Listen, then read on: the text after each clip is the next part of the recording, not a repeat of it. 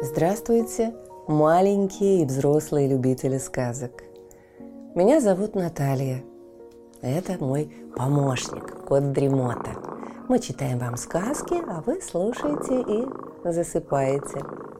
Пишите в комментариях названия сказок, которые вы хотели бы услышать.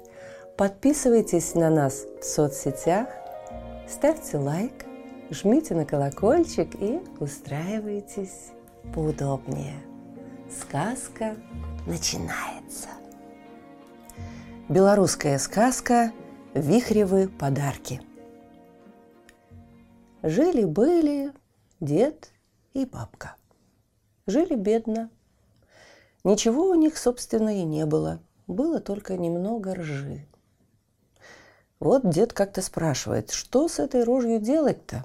А бабка ему отвечает, что, ясное дело, на мельнице муки намолоть, чтобы потом хлеба испечь. Дед так все и сделал.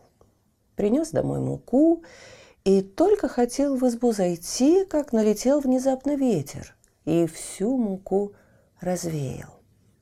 Погревал дед, а делать-то нечего. Заходит домой и, как есть, все старухе рассказал. Что теперь делать? Бабка ему отвечает, что вихрь виноват. Вот с него и спрашивать, значит, нужно. Дед пошел искать вихря. Долго ходил и там, и сям, пока не набрел в лесу на избушку. Зашел в нее, а там бабушка какая-то сидит. Спрашивает его, с чем пожаловал, чего ищет. Дед поделился с ней своей бедой. «О, ты прям по адресу пришел. Это и есть Вихрев дом. А я его мать. Он как раз сейчас должен домой вернуться. Вот с ним и поговорим о твоем несчастье». Накрыла стол, накормила – напоила. И тут и вихрь сам пожаловал. Старуха его так строго спрашивает. «Ты зачем же у старика муку развеял? Чего же он теперь есть-то будет?»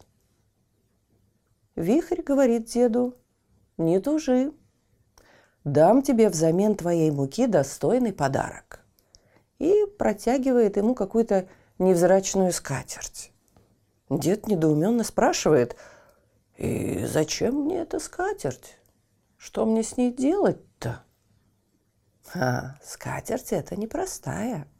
Вот положи ее перед собой, да скажи. Эх, скатерка, развернись, дай попить, дай поесть, что на свете есть. Она тебе все и даст. Взял старик скатерть, да пошел домой. Идет и сам думает, не обманул ли меня вихрь. Надо было проверить ее. Остановился, разложил скатерть и сказал заветные слова. Скатерть сама собой развернулась, и на ней чего только нет. Все кушанья да питье, какие на свете бывают. Дед только ахнул, поел, попил и пошел дальше. Застала его в дороге ночь. Попросился он переночевать в какой-то дом, а там жила богатая женщина. А богатство свое нажила хитростью да обманом. Пустила она старика и начала из него все выпытывать. Откуда, да куда идешь? А тот, простая душа, все как есть и выложил. Она ему говорит, спать пора, ты ложись, а скатерть свою в синях положи, никто ее не возьмет. Тот так и сделал. А хозяйка подослала свою дочь, чтобы та дедову скатерть забрала, а свою простую положила. Так та и сделала. Поутру дед проснулся, взял скатерть, положил за пазуху, поклонился хозяйке, да пошел дальше приходит домой. Говорит своей старухе, что все, кончилась наша бедная жизнь. Смотри, разворачивает скатерть и говорит, «Эй, скатерка, развернись, дай попить да поесть, что на свете есть». Только, понятное дело, скатерть с места не шелохнулась. Бабка рассердилась на деда и выгнала его из дома. Дед прямиком к вихрю в избу. «Что ж ты, мошенник такой, меня обманул? Ничего твоя скатерть не дает». «Хорошо», — говорит вихрь, приводит барашка. «Вот барашек», — скажешь ему, «барашек, барашек, встряхнись, дай злато и серебра». Он и даст. Дед взял барашка и радостно пошел домой. Пришел опять к той же женщине на ночлег. Та спрашивает его, что за барашек у тебя? А тот простодушно опять все рассказал. А та ему говорит, проверить нужно. Дед просит, принесите мне мешок. Принесли, поставили на него барашка и сказали заветные слова. Барашек, барашек, встряхнись, дай злато и серебра. Тот встряхнулся, и посыпалось с него злато-серебро, полный мешок. Хозяйка это увидела, и такая зависть ее взяла, подменила деду и барашка. Дед опять, как пришел домой, решил старуху обрадовать, да ничего не вышло. Стоит барашек, как стоял, сколько слова дед не повторял. Выгнала его старуха опять. Дед прямиком опять к вихрю. Так, мол, и так, опять не работает твой подарок. А вихрь-то уже все знает про дедовы потери. Вот тебе рожок, который все твои потери вернет. Надо только и сказать, из рога всего много. Дед взял рожок, в пояс, поклонился вихрю и пошел домой. А сам думает, дай-ка испробую, как это все мне вернется. Достал рожок и сказал слова. Из рожка выскочили большие и сильные молодцы с дубинками. Да давай деду бока наминать. Хорошо, хоть дед догадался крикнуть «Все обратно в рог!» Молодцы сразу же в рог обратно спрятались. А дед пошел дальше. А сам думает – Вот вихрь, молодец.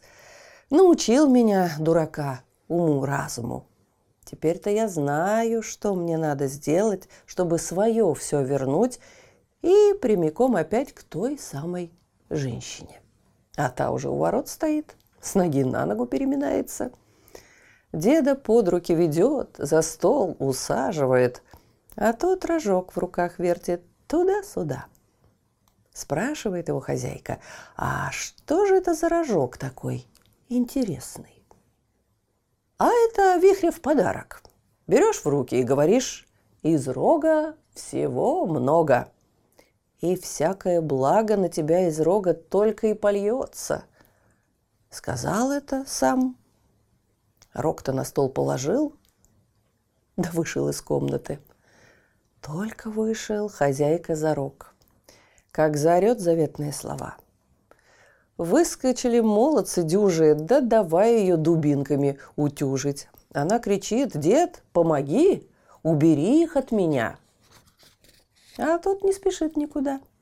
Вот, мол, вернешь, как мне скатерть мою, да барашка, вот тогда и уберу. Та говорит, нет, не верну, жалко ей очень таких ценных вещей лишаться.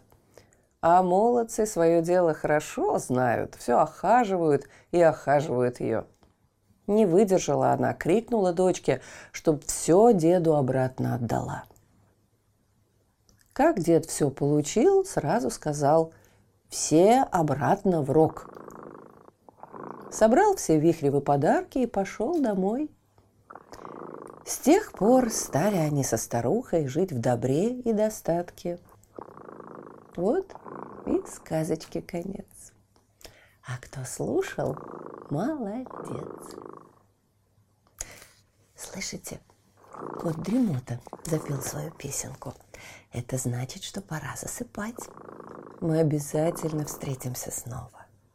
Ну а сейчас спокойной ночи.